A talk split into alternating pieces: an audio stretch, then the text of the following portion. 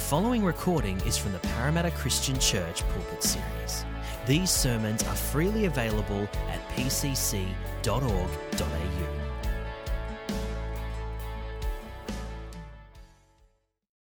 I'm really thrilled because England have made it to the second round. And I'm really, really thrilled because we get to play Colombia. And I know, I know we're going to win. And Pablo said this morning, this will be the first time ever Colombia make it to the quarterfinals because they're going to beat England. And Carolina's very confident, but I'm not so sure. Right. In fact, I was tempted to wear my England jersey under this one. Next week, if we win, I'll wear it next week for you, okay? All right. Well, this morning as we continue with our Better Than series, um, the passage that we're going to reflect on this morning and think about is one of those kind of passages that's hard and, and challenging. Sometimes the, the Bible can be like a hammer. It can be confronting. It can be alarming. It can be really challenging. And other times it, it can be like honey, where it can soothe you and encourage you. Well, today's passage is both and. It's a hammer and it's honey. And so this morning we need to pay close attention to it. And so the passage is Hebrews chapter five.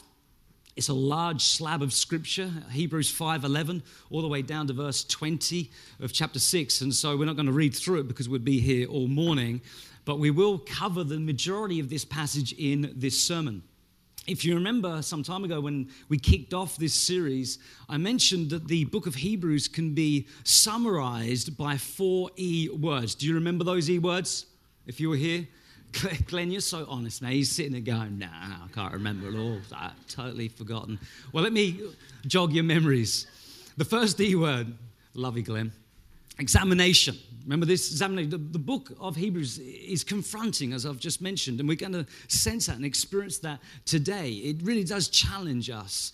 Um, do we really love Christ, and do we really love His kingdom and His church? And so it's a book of examination. Also, it's a book of expectation. It's a future-oriented book. It comes alongside us to encourage us, especially when we go through hard moments and hard times, and it and it calls us to li- look ahead to Christ, the Son of God, and the wonderful inheritance that He's won for us, and the wonderful kingdom that He's going to bring at His return, this kingdom of light and love and eternal worth and, and, and beauty. Uh, so expectation. Also exaltation. That is, it's all about Jesus. He's the Son of God, and that's why we've entitled this series Better Than, because He's better than everything that went before Him. So it's all about elevating Christ. Now, the last one, don't put it up just yet. Who can remember it? Anyone? Come on, say it out. I, I think I heard someone say exhortation, all right? Exhortation. Now, I'm highlighting this one because our passage this morning is an extended exhortation. Who remembers the illustration? If you, if you didn't remember the term, hopefully you, you remember the image that I gave you of Leighton Hewitt's fist pump. You remember? The, the come on, the come on. Well, that's how the book of Hebrews functions in our lives as well.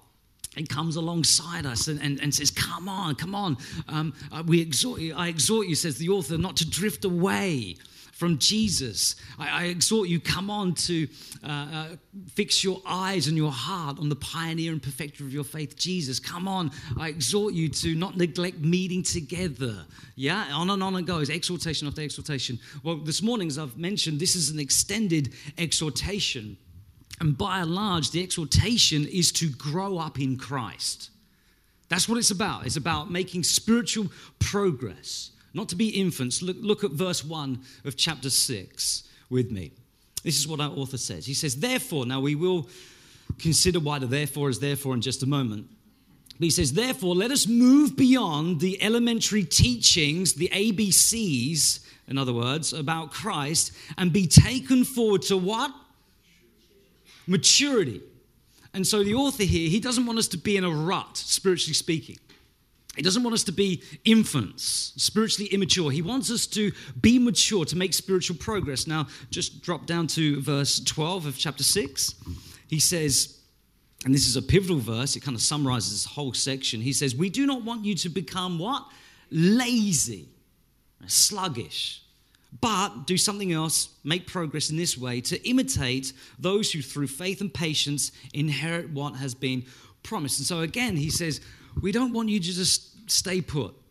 We want you to move forward, he said. We, we want you to progress, to mature in your faith. And I trust that this is the reason why we're here this morning, because we don't want to be in a rut. We want to grow in our faith. We want to become more like Christ, because that's what we're called to. That's what the Christian life is largely about, growing up in Jesus, not remaining spiritual babes or spiritual infants, but developing in our faith. Hopefully that's the reason why we're here. Hopefully that's the reason why we read our Bibles and pray and encourage each other in small groups. We call them connect groups here. That's the reason why we do all of that, so that we can grow up in Jesus. Now, our author tells us three striking, important realities about maturing in our faith. And the first two are very, very challenging. And so just a word of warning, you may need your seatbelts on, okay? They're confronting. The last one's very encouraging. You can take your seatbelt off when we get there. Here's the first thing that he tells us about progressing in our faith, maturing in our faith. He says this: spiritual progress or growth in Christ is stunted by laziness. This is challenging. It's stunted by being apathetical, kind of indifferent, sluggish. Listen to what he says in verse eleven of chapter five. He says, we have much to say about this. Now, just park this for a moment. Uh, he's referring back to verse ten, where he talks about Jesus and his priesthood being in the order of this guy with a strange name called Melchizedek. He was touching it last week. Next week, we'll do a sermon on this theme, chapter seven. Just park that idea, because it is a little confusing, because our author goes on to say this. He says, we have much to say about this, Jesus stroke Melchizedek, but it is hard to make it clear to you. Why? Because he's a bad communicator? No, for some other reason, because you no longer, listen, try to understand. That's a, that's a very dangerous place to be in.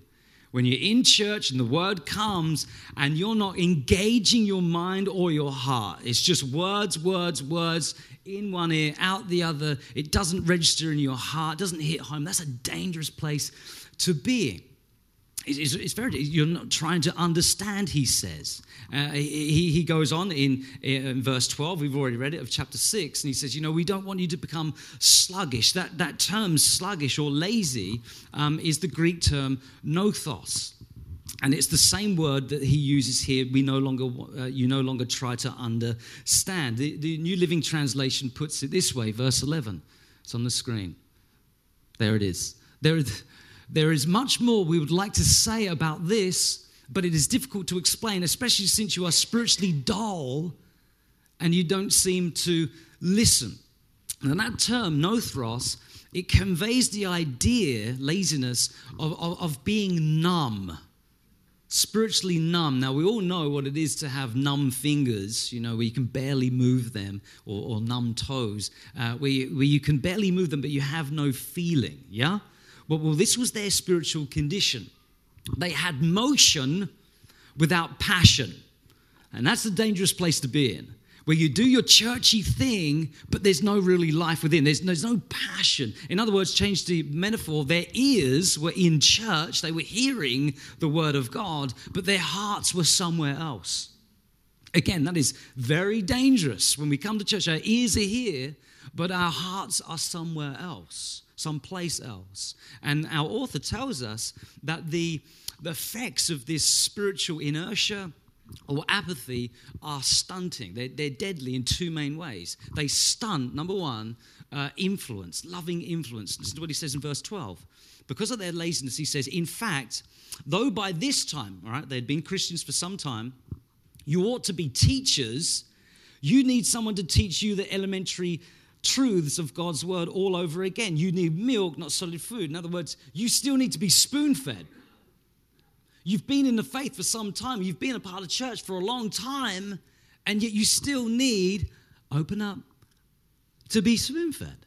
He says, by now, in other words, he's saying you should be supporting other Christians. You should be coming alongside them and encouraging them and discipling them.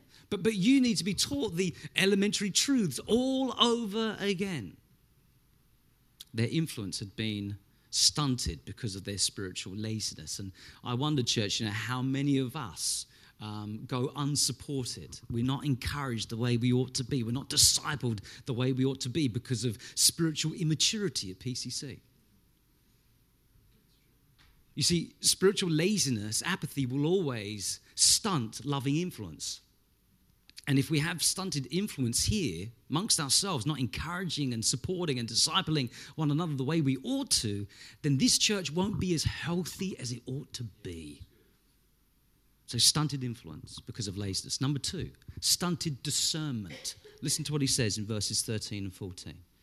He says, anyone who lives on milk, being still a goo-goo-gaga Christian, an infant, is not acquainted with the teaching about righteousness. That is, they don't really know the word of God. They don't know the ways of God, the wisdom of God.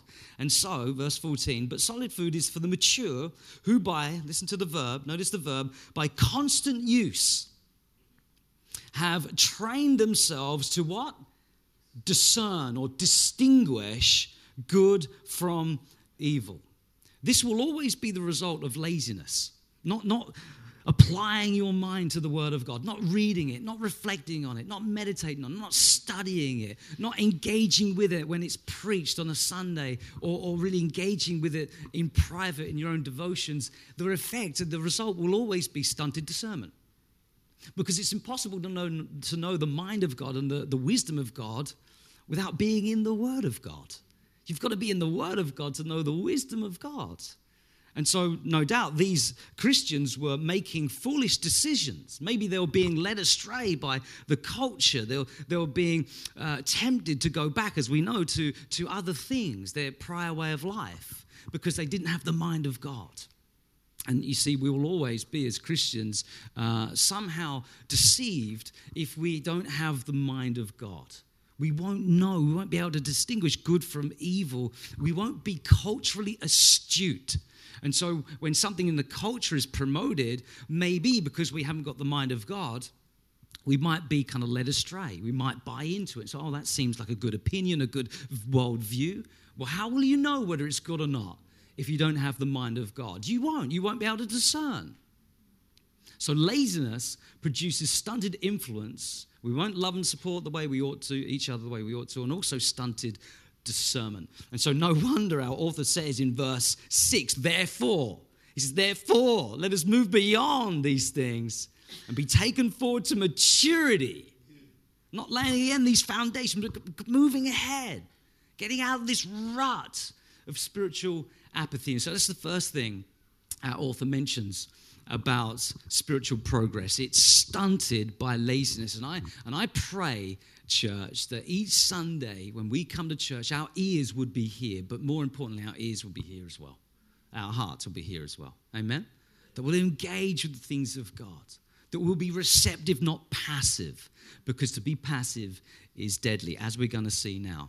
Because the second thing our author highlights for us is that spiritual progress not only stunts growth, but spiritual progress or growth in Christ is an absolute must. It's essential. And it's essential for this reason. I want you to pay attention. Failing to develop in Christ, failing to grow in our faith, makes us dangerously vulnerable.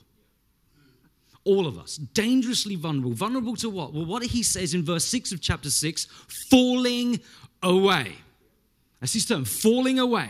Now, he means falling away from Jesus, or to use imagery drawn from Hebrews two, drifting away from Jesus, that we can be so passive that our passivity can lead to a hardness of heart, and that hardness of heart can end up being shipwrecked.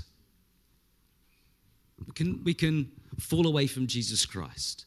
Now, now this is this is challenging. I said it would be challenging this morning, and it is. So let me let me just back up a little bit, because verse six here is a part of this warning passage, and it starts in verse four.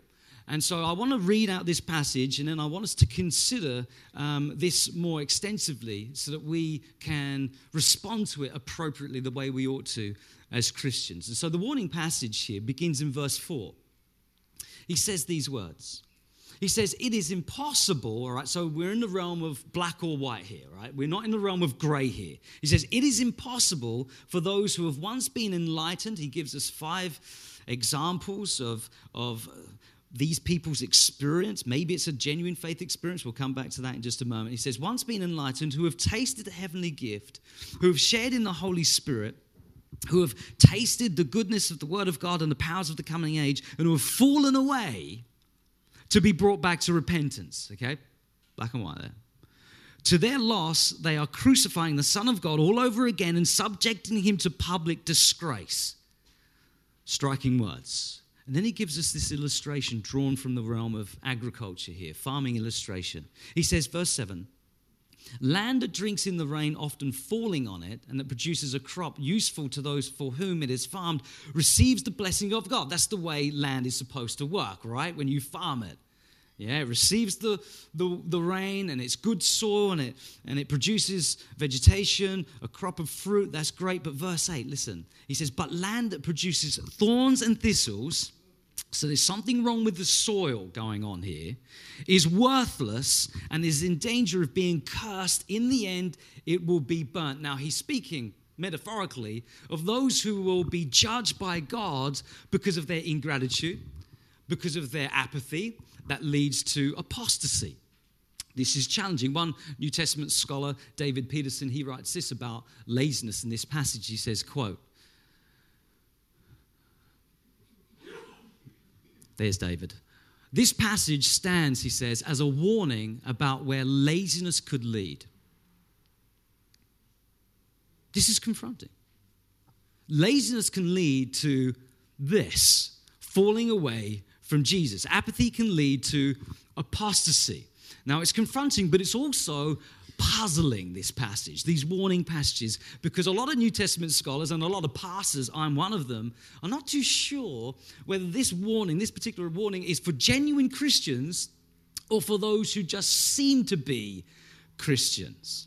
All right, and so I, I thought we'd have a bit of a teaching moment, okay, where we just kind of stop and pause and reflect, because these passages are very, very important. They're very serious about falling away from Jesus. And so allow me to give you the three dominant interpretations of these passages, all right, these confronting, puzzling passages. Three interpretations. The first one I'm calling the hypothetical interpretation.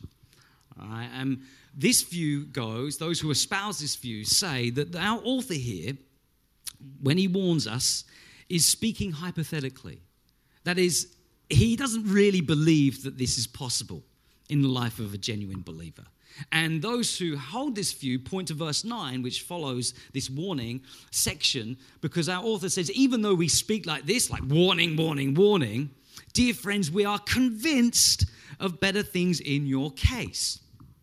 So, in essence, this interpretation says that this threat is really not a threat. It's a warning without teeth. It's an empty threat. Now, what have you? What do you think of this interpretation? A bit dubious?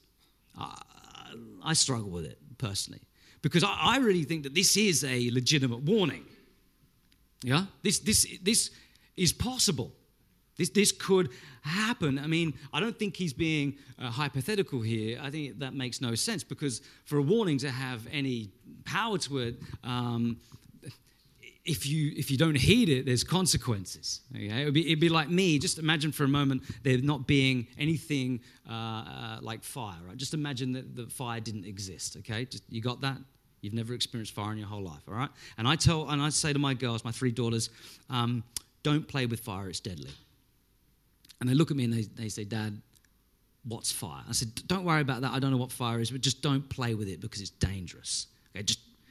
And they turn to Mum and they say, Mum, Dad's going on about playing with fire. What's fire? And that's like, I don't know what fire is. He's your dad. Just roll with it. I mean, it, w- it would make no sense, right? Because there is such thing as fire. And the reason why we warn our kids about the danger of fire is because they can be burnt. The reason why he's warning us here about falling away is because falling away is a possibility. He's not being hypothetical. And so I think just shelve that interpretation, all right? Here's two better interpretations. The second one I'm calling the authentic interpretation. Now, when I say authentic, I, I, authentic, I mean this, that those who espouse this view think that he is warning genuine Christians here. Those who have been born again, those who have experienced the things of God, that they are Christians. And he's warning them about losing their salvation, squandering eternal life. Now, this is a better interpretation, and it might be right, okay? So I just say that. I'm trying to be humble, all right? I'm just being suggestive here. Maybe this is the right interpretation because many Christians hold this view, and they point to the verses we've just read out, verses four through six of chapter six, um, and they say this, this t- seems to be explaining a genuine conversion experience, and so, yeah, we think that true, genuine Christians can lose their salvation. However, and you knew that however was coming, didn't you? You knew it was coming. I'm not so sure. I'm not so certain. And the reason why I say that is because of other New Testament passages that seem to be so clear that Christians, true, genuine followers of Jesus, cannot squander eternal life. And let me point to two examples in the New Testament. John ten, and I'm going to get into a lot of trouble here, but John ten twenty-eight.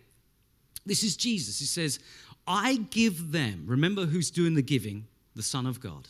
He says, I give them, in context, he's talking about his people, his sheep, us. I give them eternal life, and they shall never perish. Now, in the Greek, that's very emphatic, very emphatic. It's, it, it can almost um, you know, be translated, they will most certainly not lose eternal life, perish. Yeah, he, he's being very, very clear cut here. So I'm giving this to you and you won't lose it.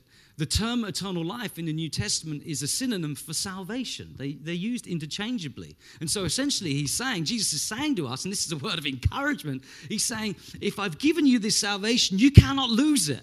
And just in case we, we miss that, he goes on to say, no one will snatch them, us, out of my hand. I think that's pretty conclusive, pretty clear. What about the Apostle Paul? Here's another example. Philippians one six. This is what the Apostle says. He says, being confident of this, of what?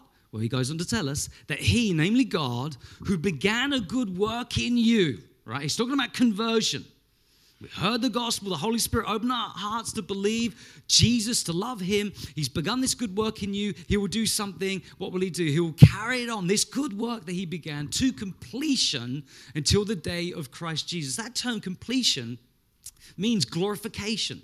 It's the final step in the process of salvation, where we're made complete, we'll be free from sin and and and, and all the things that um, owl us as, uh, as Christians, that get us down. He, he's saying that God's going to do this work, and he and, and it's as good as done.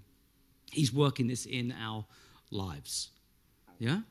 And so it seems to me again that this is very convincing that the true believer cannot lose what they've been given, what God has started in their lives. And so, although this second interpretation might be right, I think it's highly unlikely. And so that takes me to the third main interpretation here, and I'm calling it the synthetic transla- interpretation, meaning that he's addressing Christian, seeming Christians. Pe- pe- they're not genuine believers, but they only seem to be or appear to be Christians. That that that he's warning them to repent. He's warning them to to. Uh, take stock of their con- condition in the presence of God and, and, and repent and to turn back to him. And the reason why I say that is because of other New Testament passages as well. For example, First John chapter two, verse nineteen. I think this is very, very clear. Here's the Apostle John. He says this. He says, these people, these Christians that seem to be Christians, I call them waxworks Christians. Externally, they look legitimate, but they got no life within.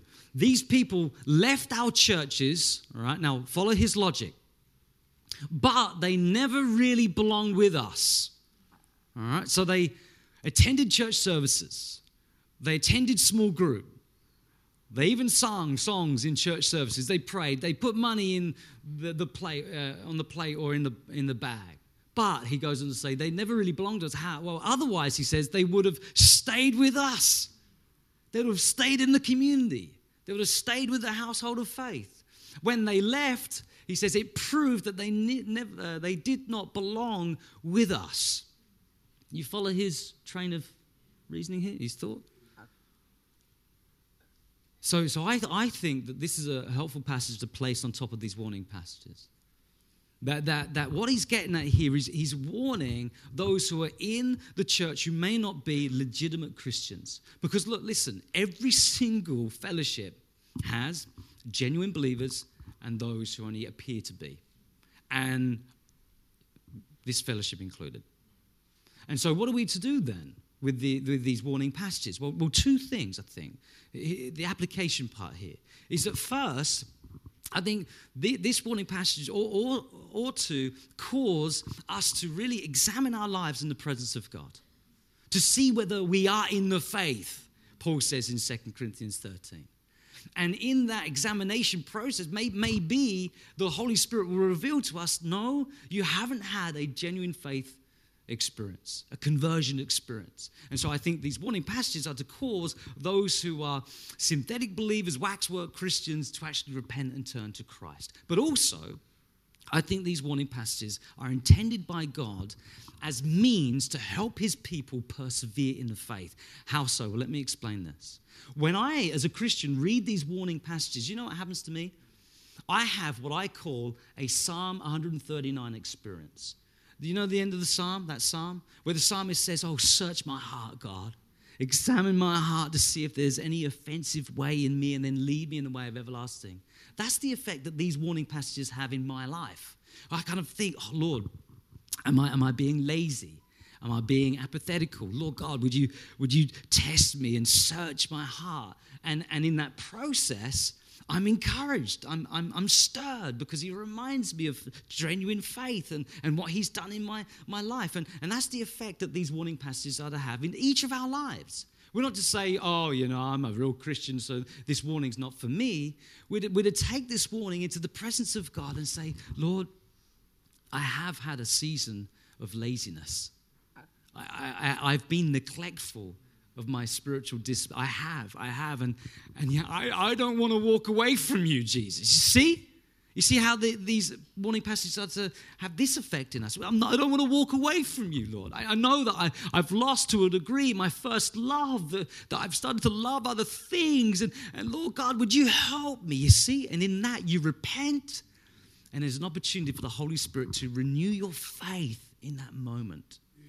And so I, I think that the Lord uses these warnings as means to help us endure to the very end. Amen? Amen.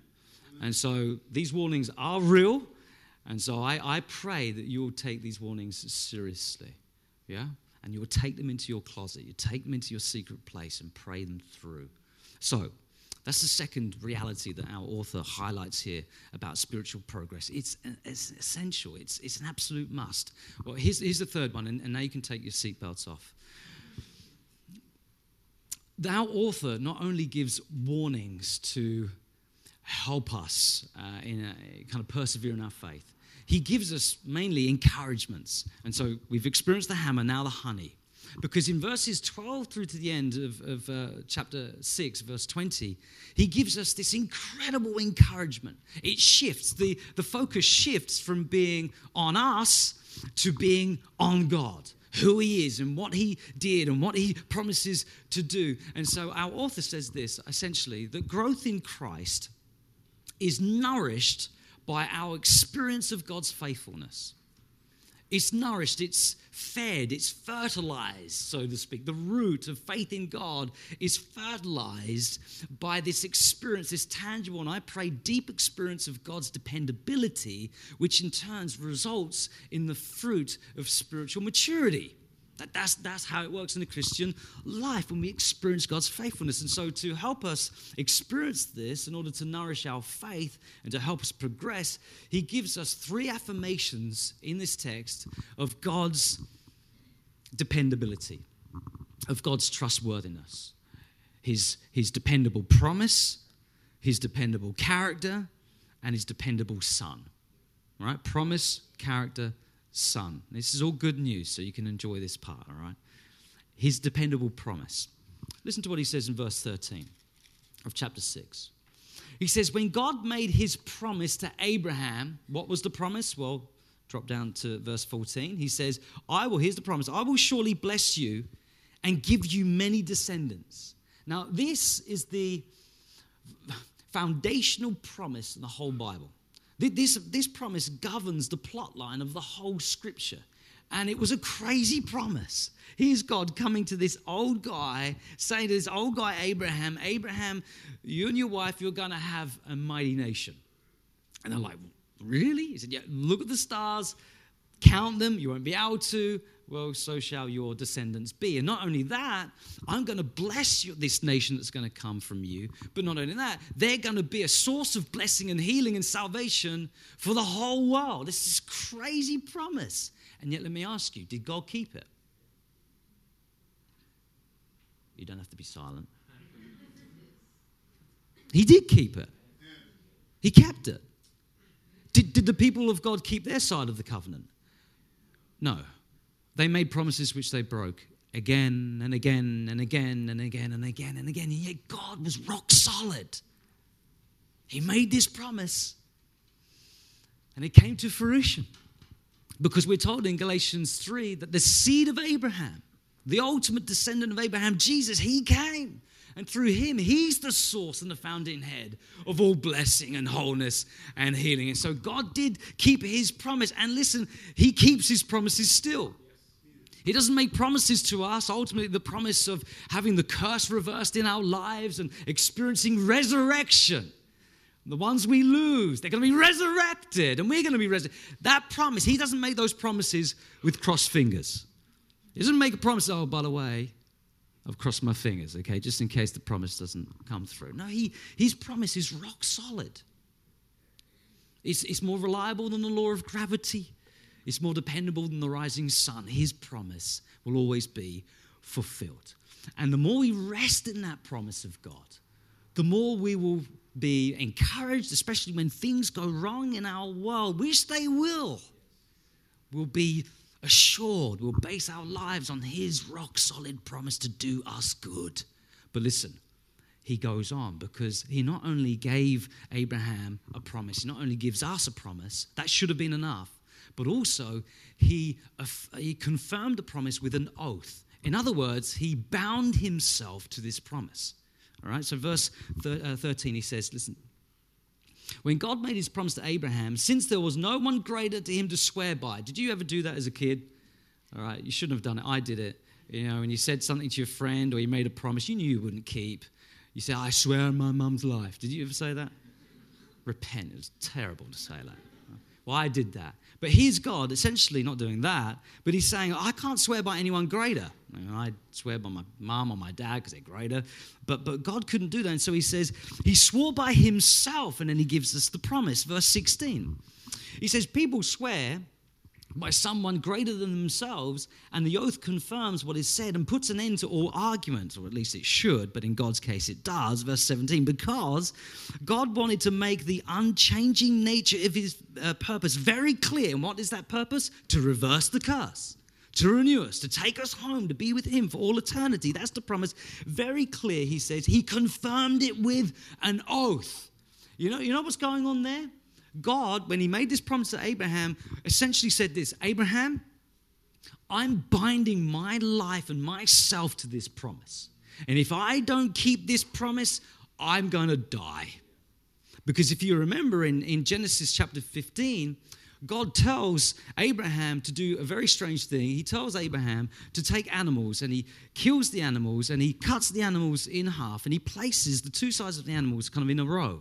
And then God causes Abraham to fall into a trance. And in that trance, he sees this image of God, the manifest, manifestation of God, like a, like a burning pot, moving between these dead carcasses. And in that, God was essentially saying, because this is what they did in the ancient world, God was saying, Abraham, if I don't keep this promise, I will become like these carcasses.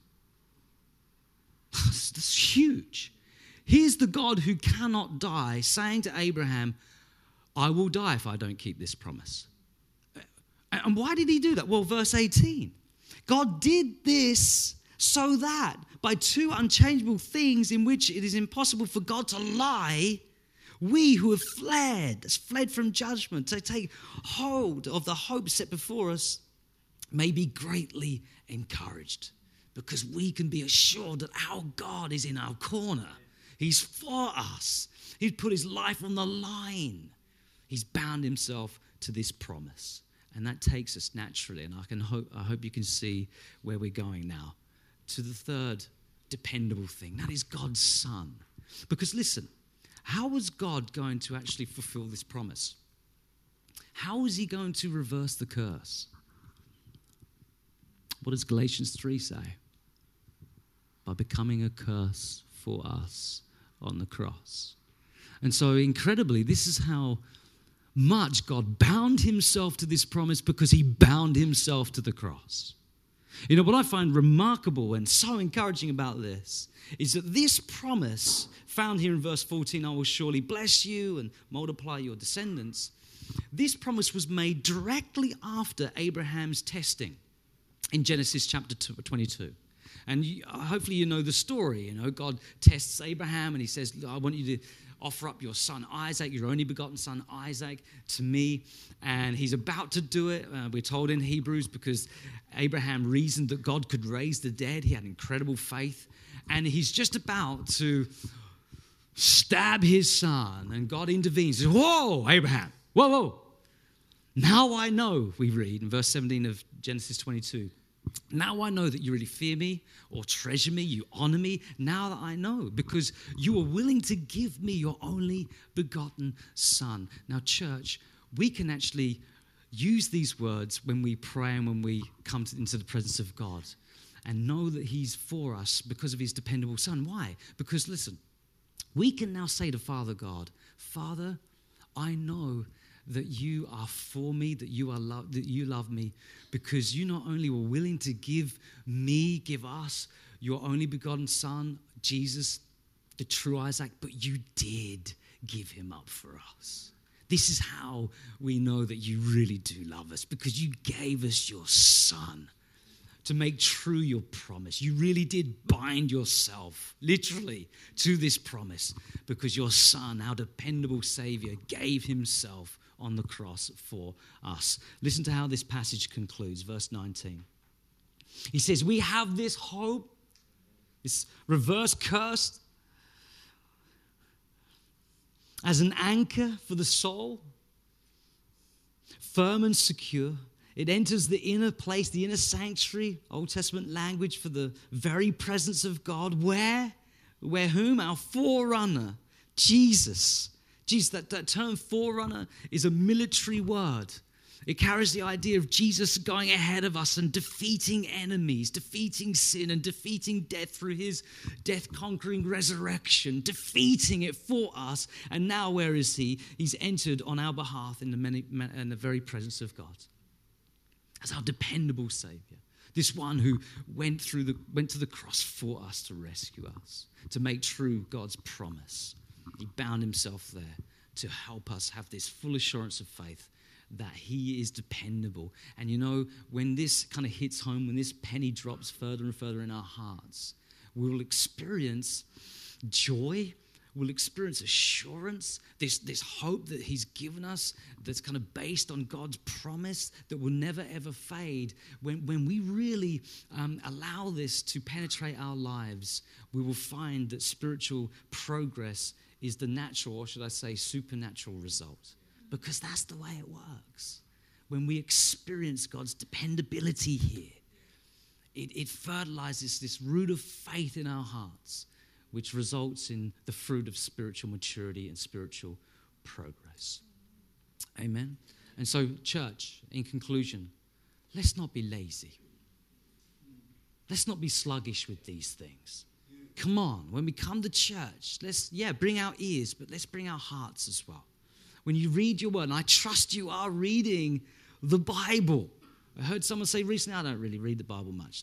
That shouldn't be true of anyone here. We're truly born again. We, we ought to love the words of our Savior. Yeah, they're hard. They can be confusing at times, but that doesn't mean we, we, we, we cease reading them. We give ourselves to them publicly and privately, so that we may grow up in Jesus. Amen. And we pray.